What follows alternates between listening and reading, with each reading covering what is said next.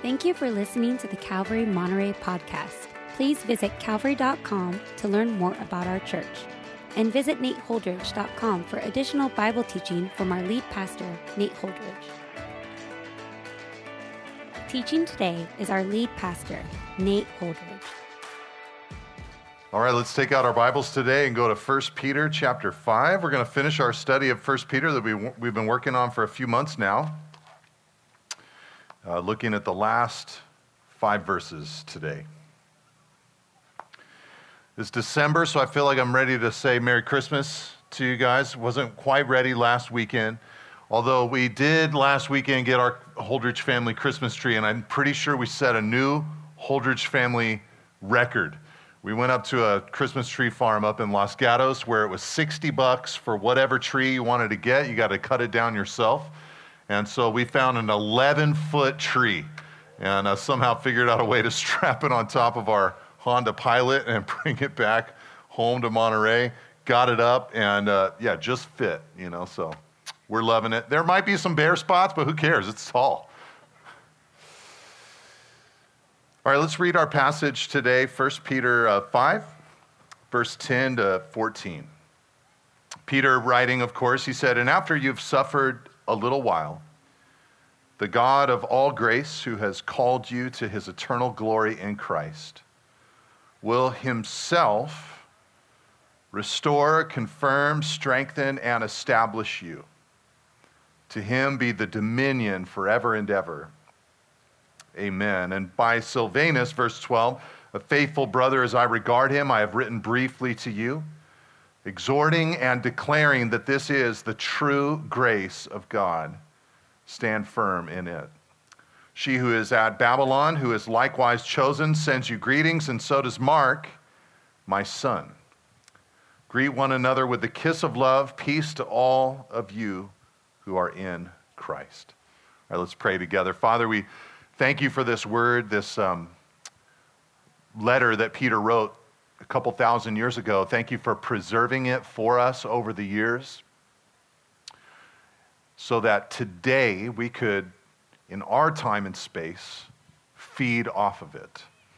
And so, Lord, we thank you for your word, and we ask that you'd meet us in this moment as we conclude this series through 1 Peter, that you'd shape, Lord, our mentality for the age to come by your word. In Jesus' name, we pray together. Amen.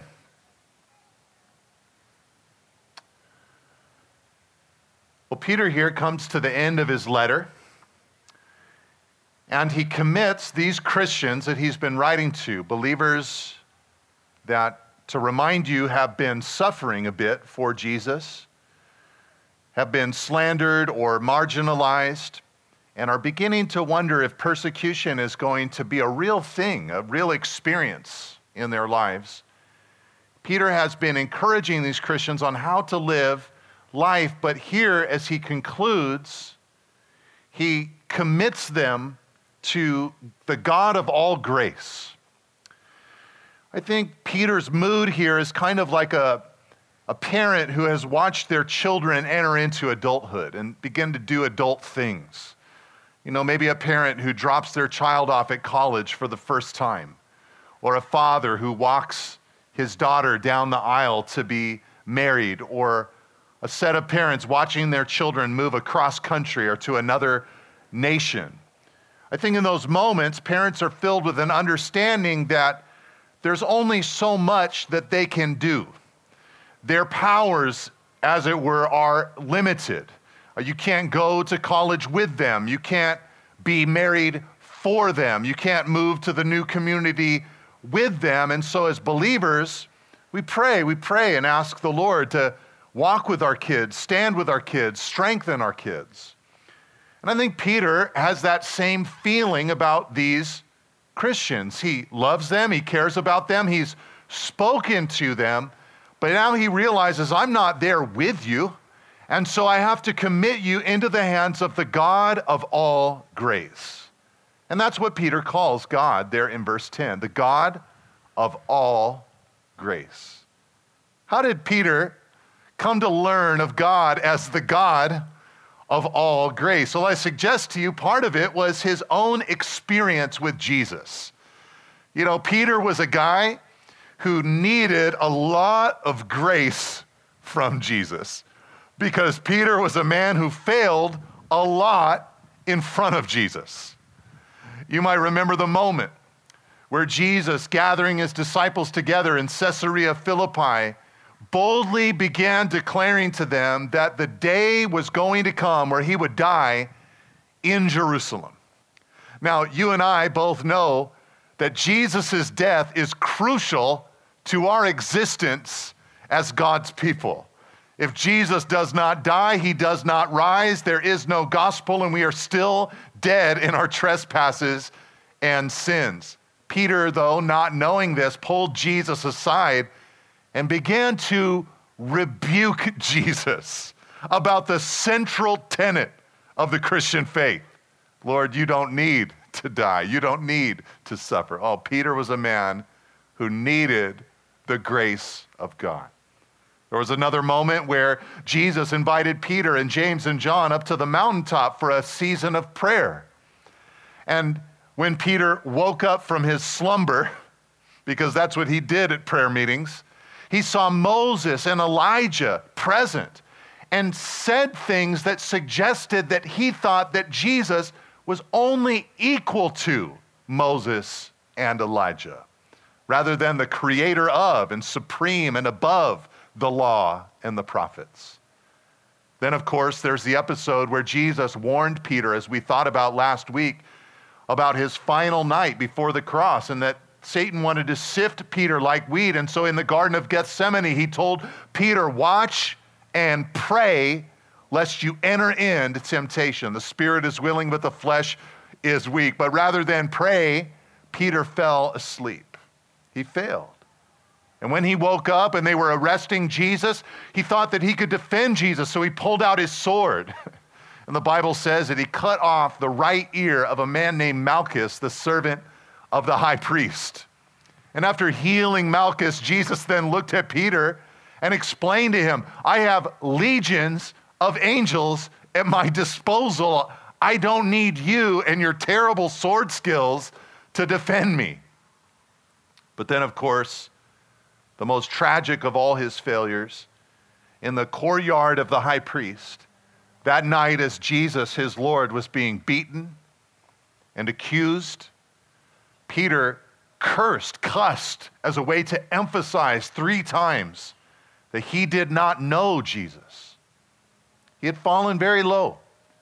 So low, in fact, that even after Jesus rose from the dead, there's indications that Peter thought to himself, that he, he, he was done with ministry, that he was no longer going to be a disciple, clearly would not be an apostle, but would live a life of fishing, would go back to that industry and life back in Galilee.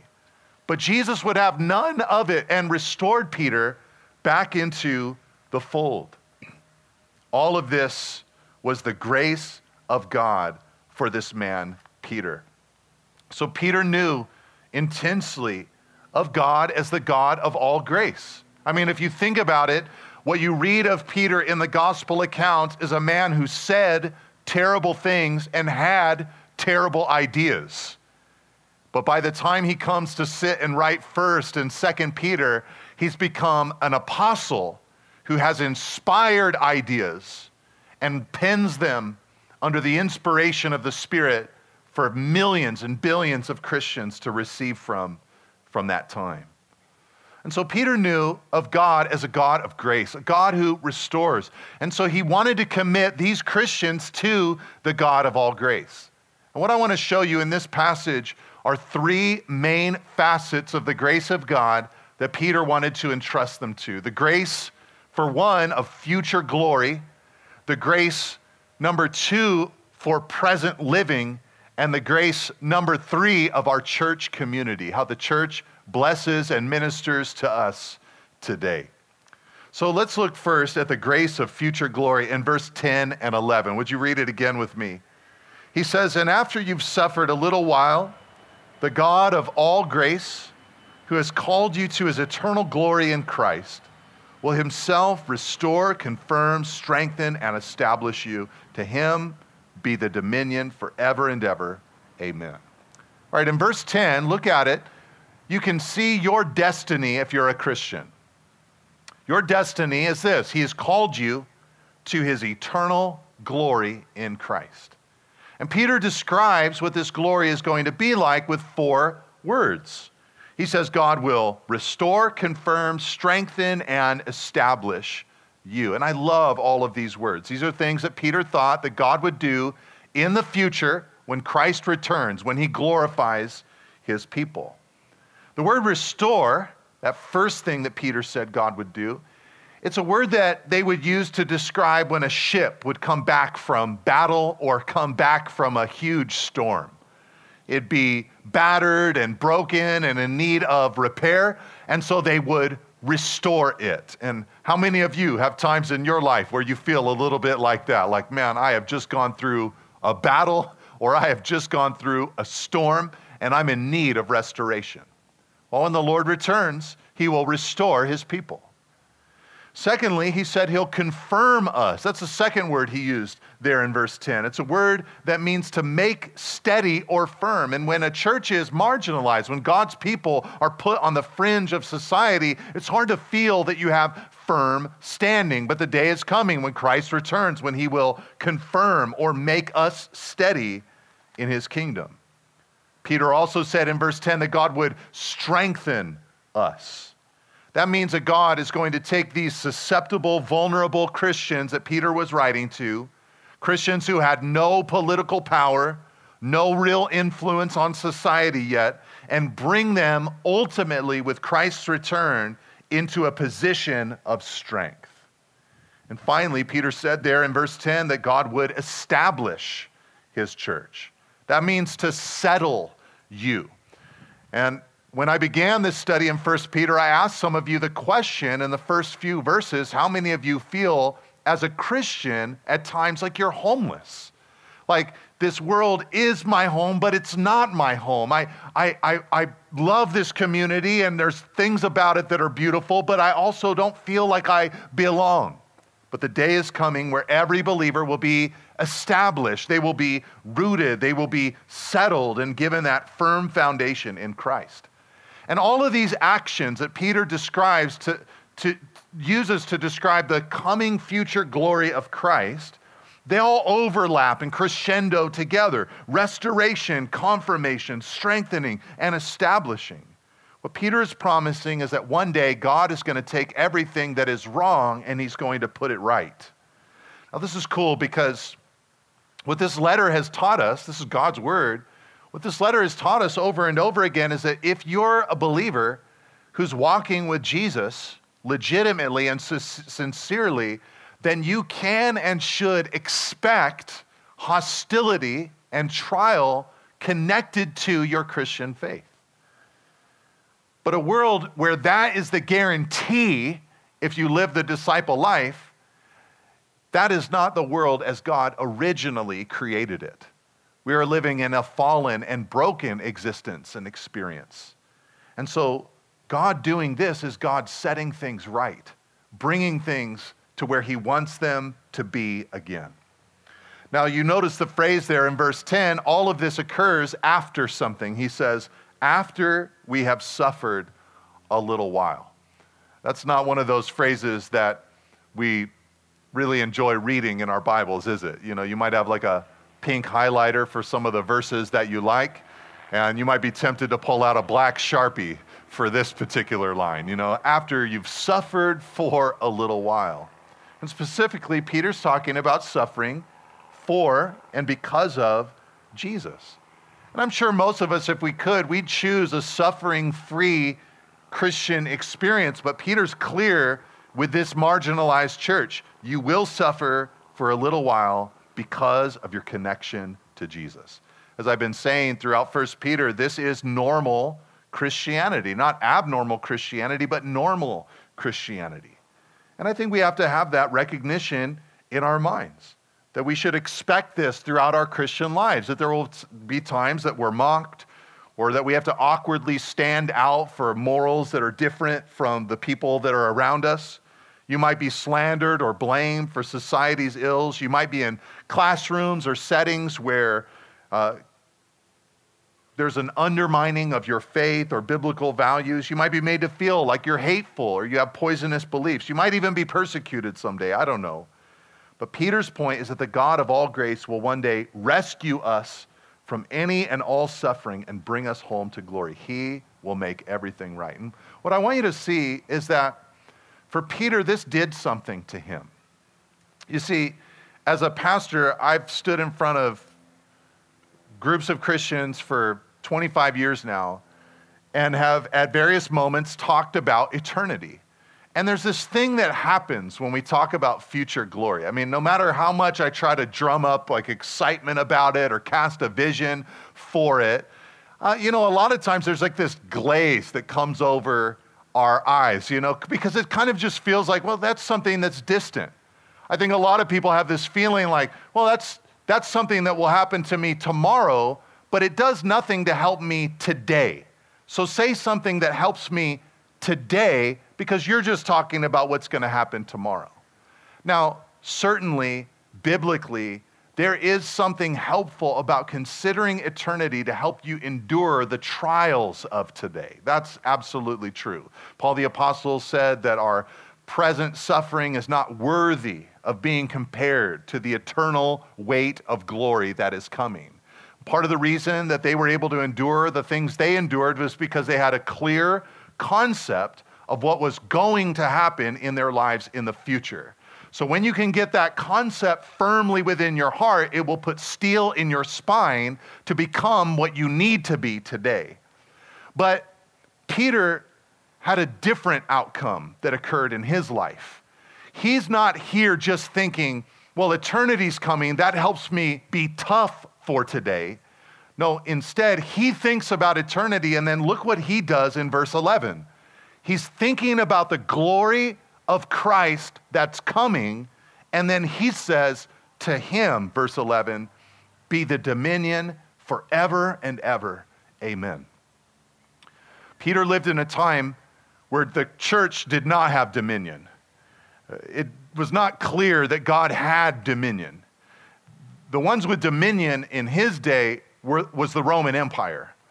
They had all the resources, and if they wanted to, it seemed as if they could snuff out Christianity quite easily with the resources at their disposal. And eventually they tried, but the Roman Empire died and Christianity lived because God has dominion. But Peter, as he interacts with and thinks about eternity, what happens to him is not just a toughness for today, but what happens to him is a longing, a dream, a prayer, a wish for God's future dominion that will be revealed to happen right now, today, in his own life, the lives of the people around him, in his church community, and in his world.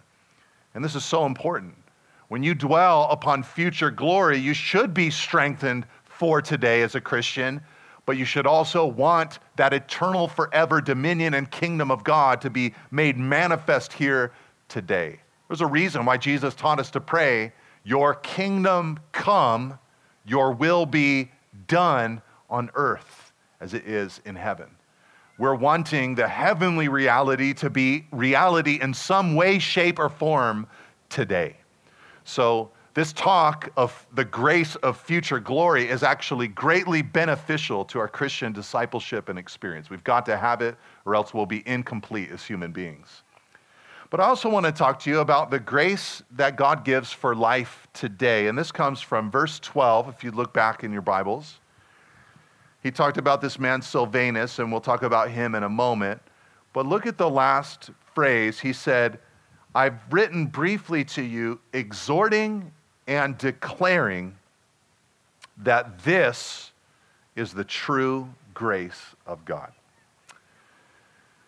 What Peter's doing here is he's describing all of this letter in a specific way. If you were to find Peter on the street and you asked him, hey, what, what you been up to? And he said, well, actually, I just wrote a letter. I think it was pretty good.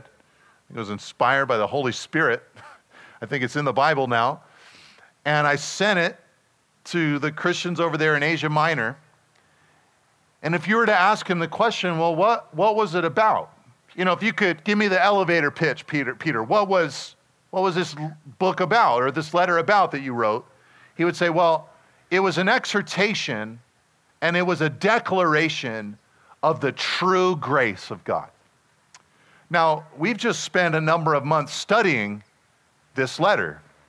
Some of you might be dropping in today for the very first time, so you don't know what this letter is all about. You hear Peter say, It's the true grace of God. That's what I wrote about. And you might think that he wrote about some beautiful, idyllic kind of life, but he didn't.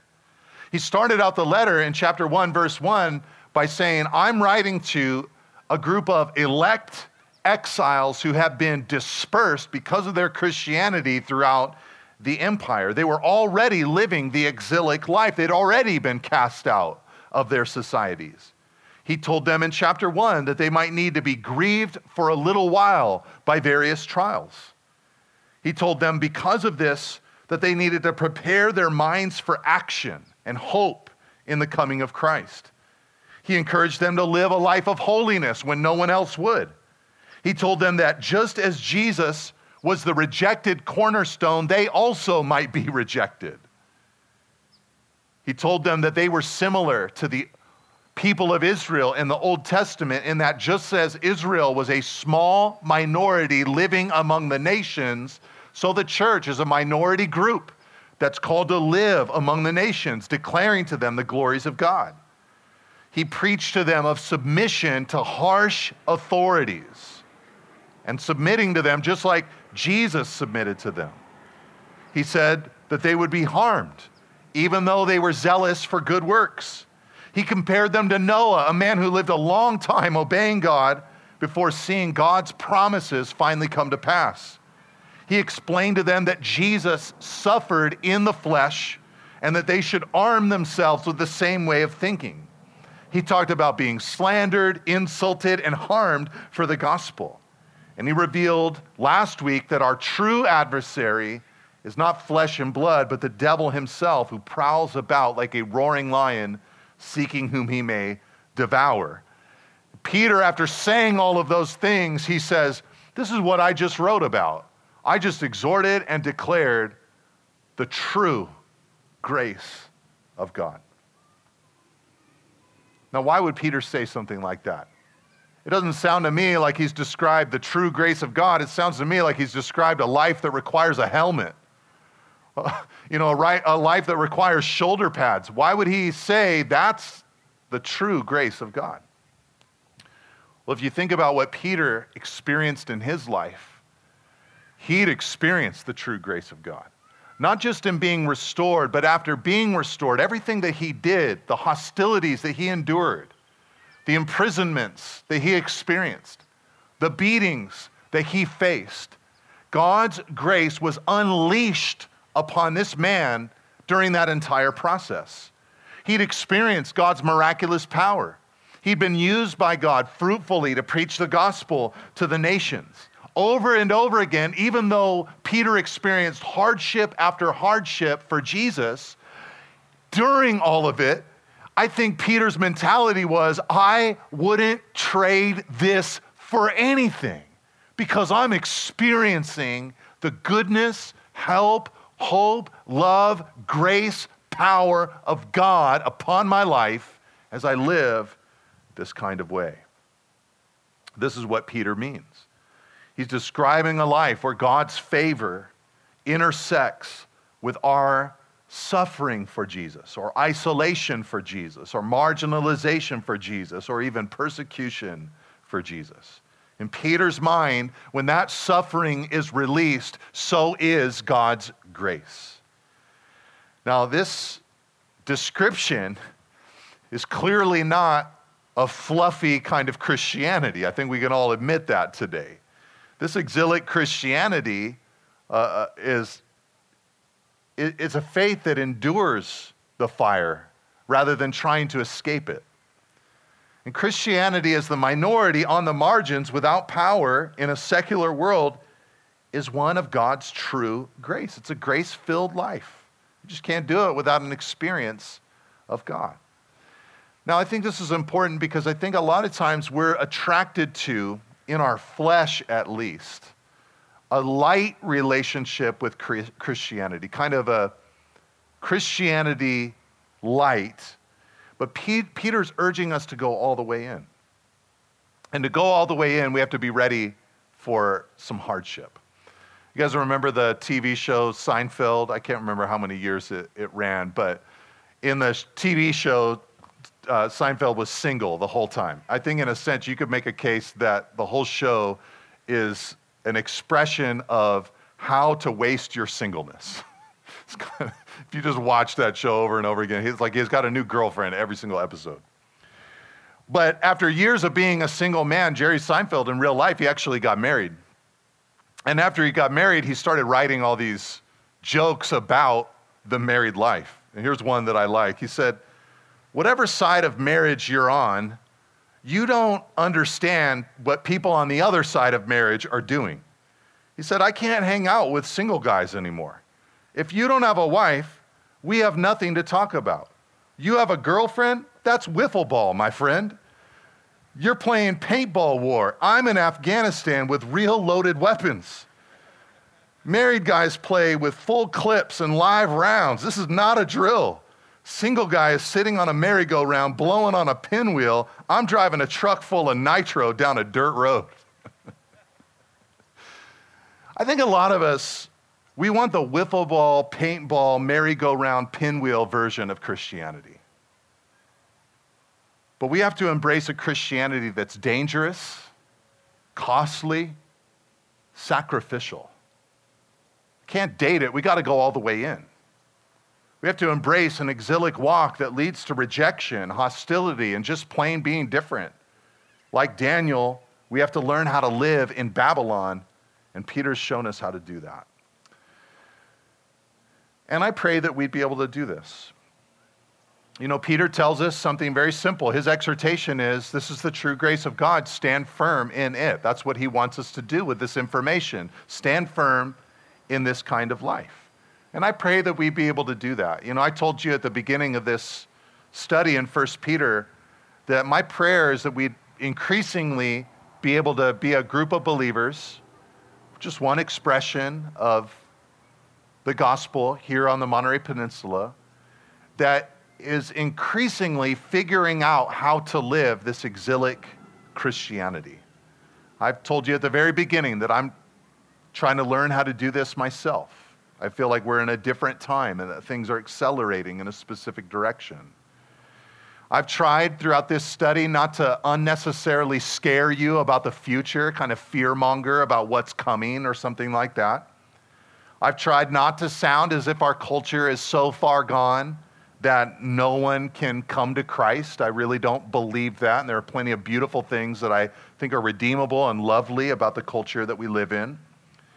I've tried not to replace Peter's words about suffering for Jesus with just talking about trials in general. This is what a lot of pastors are tempted to do because suffering for Jesus can feel very far away from many of our people. And so we like to just shift it into saying, well, Peter's just talking about suffering in general. But he really isn't. He's talking about suffering for Christ. So I've tried not to go that direction. I've tried to hold up European Christians who I think are out in front of us when learning or in learning how to hold fast to Christ in secular societies. I've tried to say that 1 Peter really isn't about so many of the political things or the things that we've made political in our modern time. I've tried to say I'm not really talking about things like masks and vaccines when I'm teaching 1 Peter to you. I've tried to say that this is not an easy process or that I always know what to do. I've merely tried to accurately represent Peter's apostolic theory on how to meet times of opposition for Jesus. And now I'm telling you that Peter thinks this is the most beautiful version of Christianity, that this is the true grace of God. So we're being invited into something beautiful, I believe, in the years to come. And for this, we're going to need each other. So let's think about one last avenue of God's grace the grace of our church community. And for this, I want to look again at verse 12, but also verse 13 and 14. He said, By Silvanus, a faithful brother, as I regard him, I've written briefly to you, exhorting and declaring that this is the true grace of God. Stand firm in it. She who is at Babylon, who is likewise chosen, sends you greetings, and so does Mark, my son. Greet one another with the kiss of love. Peace to all of you who are in Christ. Right, all of these things that Peter closes with, this cluster of thanksgivings and shout outs, to me, when you put them all together, what he's giving a little insight into is the first century church. And the church or the church community, a gospel community, is what we really need if we're going to successfully live the exilic version of the Christian life. So let's think about some elements that Peter highlighted from this first century church. First of all, there were a couple of faithful, pillar kind of people in the church that Paul wanted to mention by name. He talked about Silvanus first, there in verse 12. Silvanus was probably the person who delivered the letter, uh, but he might have been the one who actually wrote it on Peter's behalf. Peter speaking it, Silvanus writing it down. Silvanus shows up in other places in the Bible, sometimes as Silas and often he is running errands for the apostles, sometimes even delivering letters that the apostles have written. And then he mentions, secondly, this guy named Mark. And I'll give you one guess as to what book of the Bible Mark wrote. It's the Gospel of Mark. And Mark uh, was a younger man when he came onto the scene uh, as a disciple. He was a nephew of Barnabas, who was a co laborer with Paul. So he was invited on an early missions trip with Paul the Apostle. Something happened in the middle of that trip, the book of Acts tells us, where Mark quit the missions trip. And that angered Paul so much so that he would not go on a second missions trip as long as Mark was coming with Barnabas. And so Barnabas and Paul actually divided because of Mark's presence. We know that Paul and Mark were restored to each other because Paul concluded at the end of his life that Mark is useful to me for the ministry. He wrote that in 2 Timothy chapter 4. But here, what we learn is that Mark became a spiritual son to Peter. That's how, what Peter calls him. Mark, my son, uh, greets you. Uh, he was not Mark's biological father, but his spiritual father, likely becoming the source that Mark used to write the book of Mark. Peter's accounts would have been really useful to him in writing down his gospel.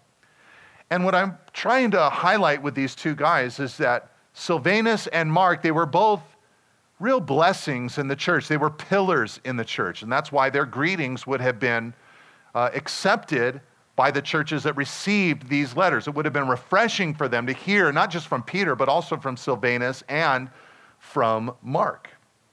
And this is one of the blessings about being in a church family. You get to interact, watch, witness, experience the blessings of those who are exemplary in their walks with Jesus. And they become really helpful to you in the Christian life. They just kind of give you a model to follow and a pillar to lean against and shoulders to stand on.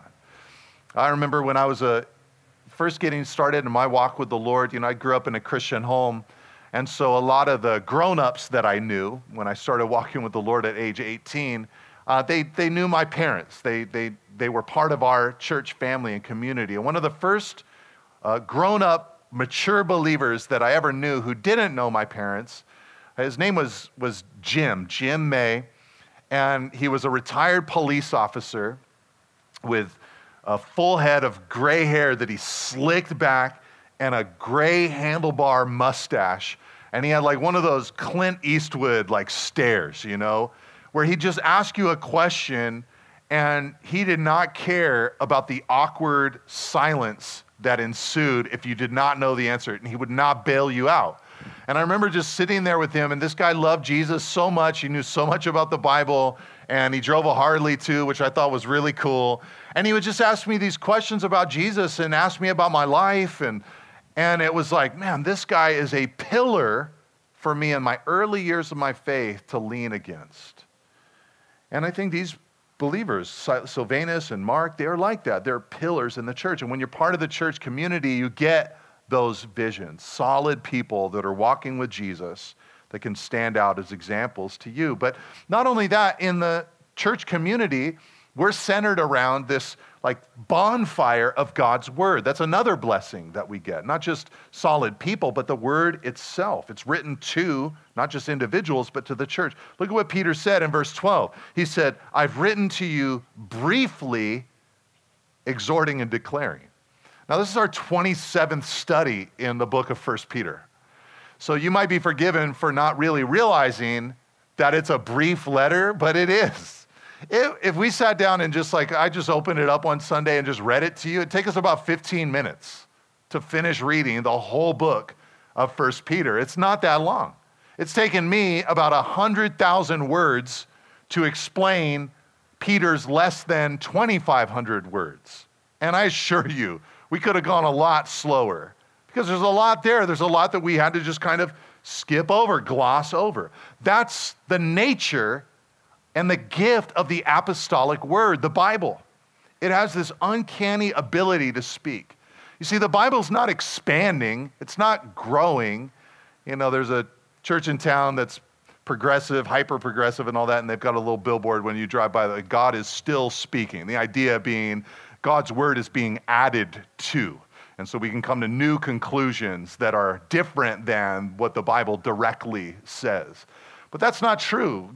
God's word is static, it's not growing and expanding, but it continues to communicate in the sense that once you discover its true interpretation, there are billions of applications to those singular truths. I mean, right here, just in this lawn area, all these different people, all, all of us here today, we're going to hear the same truth but it will be applied in our lives in lots of different ways from the people that are around us. That's the gift of the apostolic word.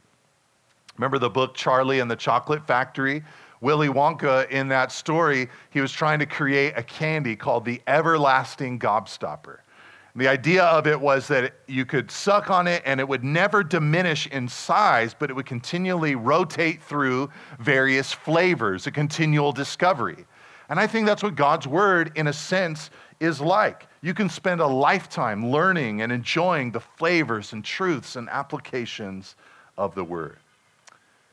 But, uh, but there's another gift or grace that we get from the church community, not just exemplary Christians or the Bible being present, but there's the blessing of being around Christians who have figured out how to live this exilic Christian life that I've been talking about.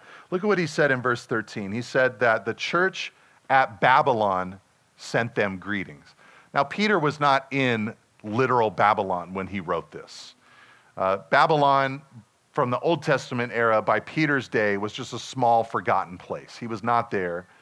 More than likely, he was in Rome, and he's using the name Babylon, which in the Old Testament was like the pinnacle city symbolizing the world system, he uses the title Babylon and applies it to Rome. It's like you've got these Roman Christians that they're living in the zenith pinnacle city of their era, and Peter is referring to that city as Babylon. He's saying these Christians here in Rome, they figured out how to live the exilic Christian life. And Believers who have figured this out are a huge blessing to the rest of us. You know, because for some of us, we just don't, we're still trying to learn how to live in a post post Christian culture and society. I mean, I know some folks who, I mean, honestly, you know, they're like, they're in the retired stage of life and they don't get out of the house very much. So there's maybe like five or six interactions directly with culture each week in their life and experience. But then there's younger believers who, every day of their lives, you know, I announce, hey, exilic Christianity is a thing, and they're like, well, yeah, duh. That's all there is. It's the only experience that we could possibly live. I'm having to figure out how to live out my Christian faith in places that are contrary to the gospel all the time. And believers who figured that out, they're a real blessing to the rest of us because they show us the way forward in the future. And I think this church in Rome was a great example for all the believers that Peter was writing to. And then another beautiful thing. Look at how he says in verse 14. This is part of our church experience. He says, Greet one another with a kiss of love. Now, now, you guys would feel super weird about it if I started saying, like, hey, this is biblical. This is something we need to do right now, right? I mean, this is not be COVID safe. So we would not be into this. Uh, and there is something about us, I think, that when we read these kind of things, you know, Paul talked about the holy kiss, greet one another with a holy kiss. We just kind of want to dismiss it as like this cultural thing. That's what they did. They were more comfortable with that kind of thing. We're not there. So, you know, we'll just say hi, fist bumps, handshakes. That's good enough for us. Maybe a little hug, awkward side hug, you know, something like that. But instead of just rushing past this, I want you guys to think about something. You can't hug or kiss or handshake someone else without personal contact and being in their physical presence. You know, I, I love using technology for gospel work, but the reality is nothing can replace being in person. You can't hug someone online. Now, why is that helpful? Why is that important?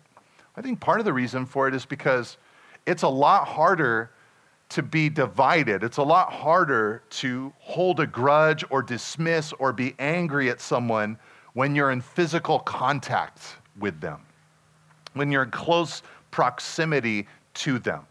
It's a lot easier to read what somebody is saying online or something like that and just dismiss them from afar than if you're sitting in a living room with them and you're in relationship with them, experiencing them. And so this is apostolic wisdom. There's something about human touch and interaction that brings us to life. And then, one last beautiful thing that we get inside this community that God has given to us it's the peace of Christ. Let's close with verse 14. He said, Peace to all of you who are in Christ. For the life that Peter's described here in 1 Peter, we can have the peace of Jesus. Now, a lot of Christians make a mistake when thinking about the peace of God, the peace of Christ, and they think of it almost exclusively as a guiding source. And what I mean by that is, one, one thing we'll say sometimes is, I, I prayed about it and I just don't have a peace about it. Now, there's certainly something to that, but I just ask you to consider do you think that when they said to Peter things like, if you keep preaching about Jesus, and his resurrection, we're going to arrest you and beat you. Do you think that as he prayed about that, he had like this peace about, wow, it sounds like a real peaceful, beautiful opportunity that's in front of me to head into prison and beatings and all of that. No, it's not whatever leads me to a peaceful situation that should be my guide. But as I go through the trial and difficulty, I'll let the peace of Christ rule in my heart, to quote from the Apostle Paul in Colossians chapter 3. That's what we need, is the peace of Christ. And for us, I think believers should be the most at rest human beings on the face of the earth. We know where we're going, we know who we belong to, we know why people do what they do. We know that we're adopted and chosen, accepted, beloved. We know all of these things. And so we must let the peace of Christ rule in our hearts. All right, let's stand together, church. Just kind of ending this book, I want to ask you guys to pray with me. If this is this first Peter description of the Christian life is something that you want to live, I'd ask you to just pray this along with me in your heart. Father, we come to you today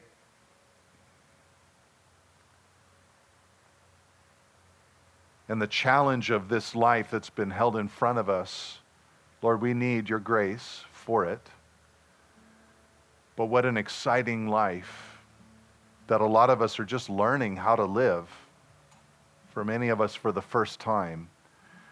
And so we pray, Lord, and ask that you'd help us. If that life is appealing to you, why don't you just lift your hand to God as an emblem of your need and desperation? To say, God, I want to be a recipient of this grace of exile. I'll not run from it.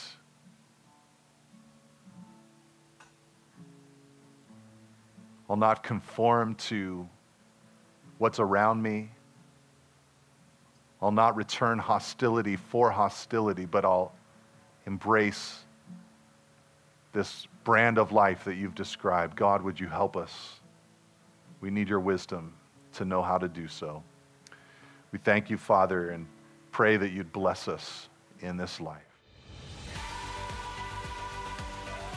Thank you for listening. If you would like more teachings and information about Calvary Monterey, please visit calvary.com. You can also find books, teachings through the Bible, and articles from our lead pastor at nateholdridge.com. Thanks again for tuning in. See you next week.